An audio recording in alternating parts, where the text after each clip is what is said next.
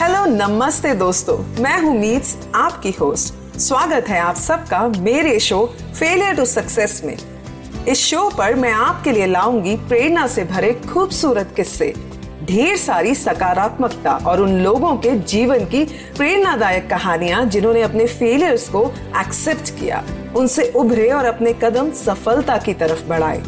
तो चलिए बने रहिए मेरे साथ इस अनोखे और खूबसूरत सफर में।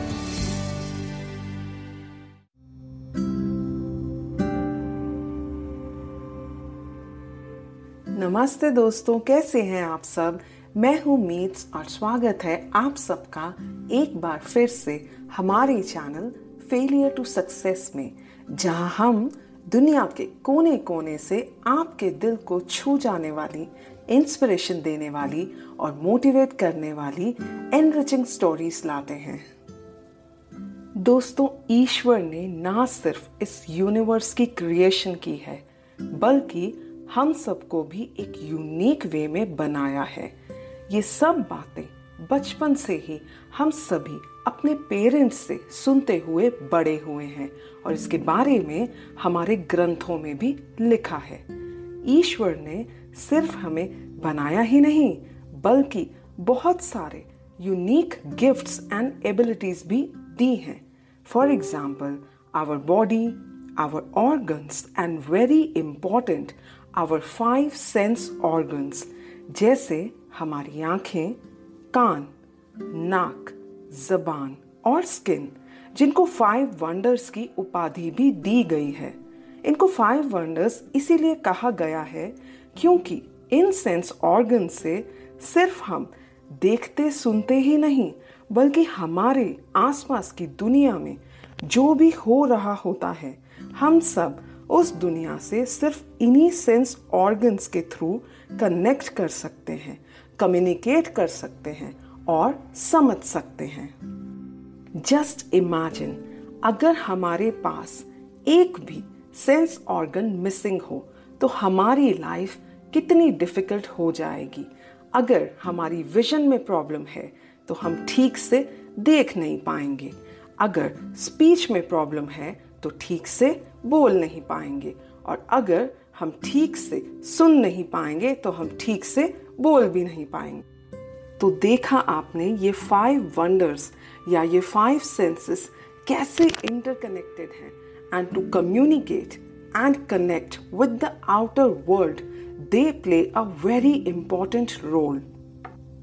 Sometimes we hardly realize that how blessed we are, and हम इन्हीं 5 सेंस ऑर्गन्स का मिसयूज भी करते हैं और इन्हीं के थ्रू आउटर वर्ल्ड में ओवर इंडल्ज भी होते हैं। For example, if we talk about our eyes, they have been given to us to see. However, in this modern era हम लोग कभी कभी अपनी आईज को ओवर इंडल्ज भी कर लेते हैं। For example, too much screen time, which is not good for our physical as well as mental health. If we take example of our speech, sometimes we hardly realize we constantly speak a lot, which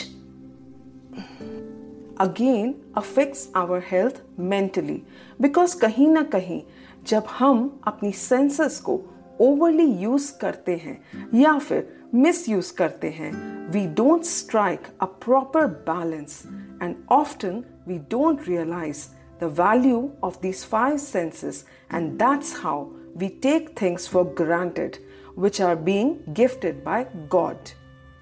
दोस्तों, आज हम 5 senses या फिर ईश्वर के द्वारा हमें दिए गए यूनिक गिफ्ट्स की बातें इसलिए कर रहे हैं क्योंकि आज हम जिनके बारे में बात करेंगे, उन्होंने बहुत यंग एज में एक इलनेस आने की वजह से अपनी देखने, सुनने और बोलने की शक्ति को खो दिया था, पर उन्होंने इसे हार मानकर जीना नहीं छोड़ा, बल्कि अपनी विल पावर, मेहनत और अपनी क्यूरियोसिटी से ना सिर्फ अपनी एजुकेशन पूरी की, बल्कि इन सेंस ऑर्गन्स के मिसिंग होने की वजह से उन्होंने अपनी लाइफ एक बहुत ही पॉजिटिव वे में लीड करी।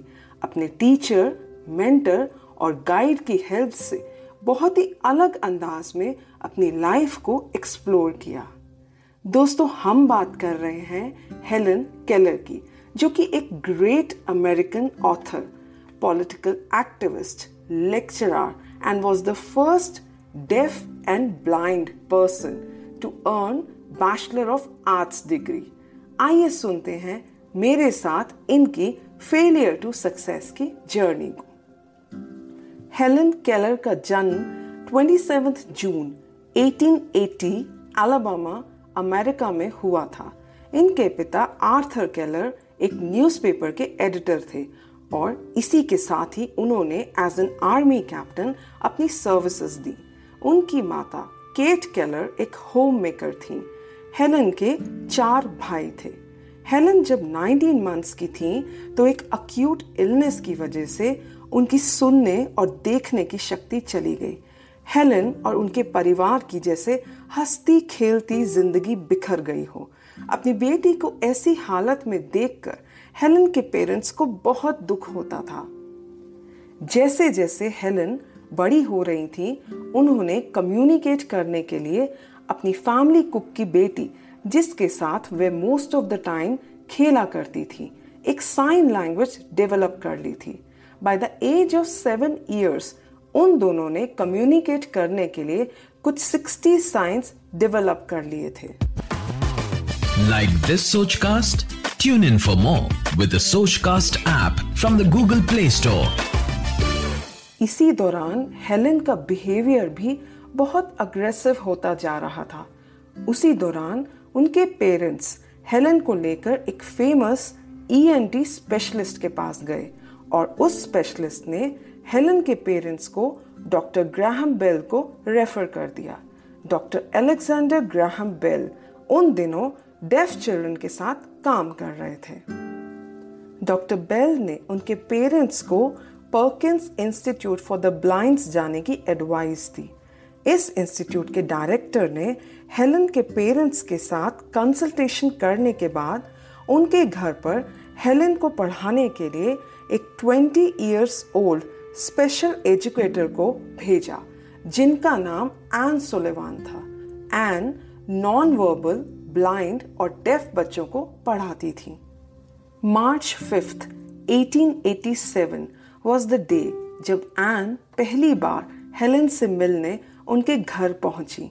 जब हेलन की मदर ने एन को देखा तो उन्हें लगा कि ये नई टीचर उनकी चिड़चिड़ी और गुस्से वाली बेटी को कैसे पढ़ाएंगी। एन ने हेलन के साथ पहले दिन से ही काम करना शुरू कर दिया था। वे हेलन के लिए गिफ्ट के तौर पर एक डॉल लेकर आई थी और उन्होंने डॉल की स्पेलिंग अपने हाथ की उंगली से हेलन के पाम पर लिखी और फिर वो डॉल उनको गिफ्ट में दी। हेलन को कुछ समझ नहीं आ रहा था और फिर एन ने कुछ और वर्ड्स हेलन के पाम पर अपनी उंगली से लिखे। हेलन बिल्कुल भी एसोसिएट नहीं कर पा रही थी और फ्रस्ट्रेट होने लग गई थी। हेलन बहुत ही इंटेलिजेंट टीचर थी, इसके साथ साथ वो बहुत ही ऑप्टिमिस्टिक थी। उन्होंने अपने टैलेंट से और अपनी पॉजिटिविटी से ना सिर्फ हेलन की पढ़ाई में मदद करी, बल्कि उन्होंने हेलन के अंदर नई चीज़ें सीखने की उत्सुकता जगाई और इसके साथ साथ हेलन को अपनी गाइडेंस के थ्रू उनका कॉन्फिडेंस बिल्डअप करने की कोशिश की। अलॉन्ग विद दैट उन्होंने हेलन के पेरेंट्स को आश्वासन दिया कि वो अपनी बेटी को डिसेबल या हेल्पलेस ना समझे, बल्कि उसे एक नॉर्मल चाइल्ड की तरह ट्रीट करें और हेलन को जीवन में आगे बढ़ने की प्रेरणा दें। एन ने हेलन के पेरेंट्स को यह भी कहा कि वे हेलन को घर से अलग अपने साथ ले जाकर हेलन के साथ रहना चाहती हैं, ताकि वे हेलन के अंदर सीखने और समझने की अद्भुत शक्ति को डेवलप कर सके और हेलन के पेरेंट्स ने भी इस बात की अनुमति दे दी। दोस्तों, एन सुलिवान हेलन की सिर्फ स्पेशल एजुकेटर ही नहीं थी, उन्होंने हेलन के लिए आउट ऑफ द वे जाकर उनको लाइफ के लिए प्रिपेयर किया। एन को भी हेलन की तरह विजन में प्रॉब्लम थी, इसीलिए वे हेलन का दर्द समझती थी। उन्होंने हेलेन को पूरी तरह से एक्सेप्ट किया। वो एक बहुत ही काम एंड कंपोज टीचर थी जिन्होंने एक डेफ, ब्लाइंड एंड म्यूट लड़की को कॉन्फिडेंटली एंड करेजियसली गाइड किया और जिंदगी में आगे बढ़ने में मदद करती रही। ऑन कॉन्ट्रेरी, हेलेन भी एन के लिए बहुत रिस्पेक्टफुल, रिसेप्टिव एंड लविंग थी। धीरे धीरे एन हेलेन की टीचर से गवर्नेस और फिर उनकी कंपेनियन बन गईं। ईयर 1888 में हेलेन ने पर्किंस इंस्टीट्यूट ऑफ ब्लाइंड्स में एडमिशन लिया एंड ईयर 1894 में हेलेन और एन न्यूयॉर्क शिफ्ट हो गए, जहां पर हेलेन ने स्कूल फॉर डेफ अटेंड किया। एन ने हेलेन को हेल्प करने के लिए नए तरीके से उन्हें अक्षर ज्ञान दिया। साथ ही साथ हेलेन ने एन से बहुत कम समय में German, French, Greek, English, Latin और कई सारी लैंग्वेजेस की नॉलेज भी ली। हेलेन का एडमिशन ईयर 1900 में हार्वर्ड यूनिवर्सिटी में करा दिया गया, जहां पर उन्होंने बैचलर ऑफ आर्ट्स में अपनी ग्रेजुएशन कंप्लीट करी और इस दौरान उनको बहुत सारी कठिनाइयों का सामना करना पड़ा। जैसे उन दिनों में ब्रेल लिपि में बहुत सारी बुक्स अवेलेबल नहीं होती थी और डायग्राम्स ना दिखने की वजह से हेलेन को बहुत डिफिकल्टीज होती थी, लेकिन हेलेन की विल पावर इतनी स्ट्रॉन्ग थी कि कोई भी प्रॉब्लम उनको रोक नहीं पाई और उन्होंने सक्सेसफुली अपनी ग्रेजुएशन कंप्लीट करी और वो ऐसा करने वाली वर्ल्ड की first mute and deaf lady थी। As living a life of blind and deaf, Helen को अपने इनिशियल ईयर्स ऑफ लाइफ में बहुत स्ट्रगल्स देखने पड़े और वह नहीं चाहती थी कि कोई भी विजुअली इम्पेयर्ड या डेफ इंसान इन डिफिकल्टीज को फेस करे।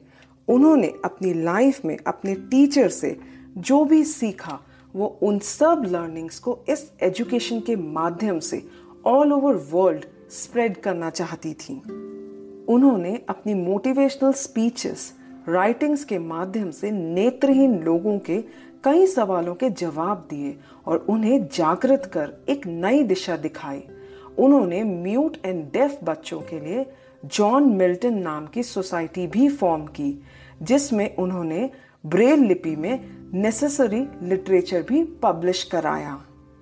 ईयर 1914 में एन की हेल्थ खराब होने लगी और ईयर 1936 में Anne went into coma due to coronary thrombosis और उसके कुछ दिनों बाद एन की मृत्यु हो गई। After that, Helen continued to do her work and she became a famous speaker all over the world. Helen ने अपनी lifetime में अपने inspiring thoughts को और अपने जीवन के अनुभवों के बारे में ब्रेल लिपि में लिखकर almost 9 किताबें लिखी, जिसमें से one of the most famous is The Story of My Life. Helen ने अपनी टीचर की हेल्प से कई महान लेखक जैसे Karl Marx, Tolstoy, Rabindranath Tagore, Mahatma Gandhi आदि के साहित्य को पढ़ा और उसकी गहराइयों को समझा एवं उनकी कई किताबों का ब्रेल लिपि में ट्रांसलेशन किया। उन्होंने अपनी बुक्स में ये मैसेजेस दिए कि फिजिकली हैंडीकैप बच्चों को किसी पर डिपेंड नहीं होना चाहिए और उन्हें अपने गुणों को पहचान कर खुद को आत्मनिर्भर बनाना चाहिए। 1 जून 1968 को हार्ट अटैक की वजह से हेलेन की मृत्यु हो गई। दोस्तों, हेलेन केलर ने अपनी सेंसेस को खो जाने के बाद भी अपनी जिंदगी को ऐसे जिया जैसे शायद कोई नॉर्मल इंसान भी नहीं जी सकता। उनकी इस लाइफ में उनकी मेंटर, टीचर का बहुत बड़ा कंट्रीब्यूशन था। एन ने हेलेन को यंग एज से ही प्रकृति के साथ कनेक्ट करना भी सिखाया था। आमतौर पर एक नॉर्मल इंसान नेचर की ब्यूटी अपनी आंखें या कान होते हुए भी एडमायर नहीं कर पाता या उसको फील नहीं कर पाता, क्योंकि शायद हम अपनी जिंदगी में इतना खो जाते हैं कि हम ईश्वर के द्वारा बनाई सुंदर चीज़ों की रचनाओं को सराहना भूल जाते हैं। लेकिन हेलेन अपने विजन और लिसनिंग पावर ना होने के बावजूद भी प्रकृति की उस सुंदरता को, जैसे चांदनी रात की रोशनी का लहरों पर थिरकना, सुंदर वादियों का और ऐसे कई मनमोहक दृश्यों का वर्णन उन्होंने अपने मन की आंखों से देखकर और अपने दिल में प्रकृति के इन खूबसूरत नज़ारों को महसूस करके इनका वर्णन अपनी किताबों में किया है। दोस्तों, हेलन हमेशा कहती थी, the best and most beautiful things in the world can not be seen और even touched, they must be felt within the heart. दोस्तों, आई होप हेलन केलर की ये heart warming and motivation journey ने आपको भी inspire किया होगा। अगर ऐसा है तो इस स्टोरी को अपने लव्ड वन से ज़रूर शेयर कीजिए और ऐसी और स्टोरीज़ के लिए हमें फॉलो कीजिए। इसी के साथ मैं आप सबसे अलविदा लेती हूँ। Thank you so much for being with me. Bye bye.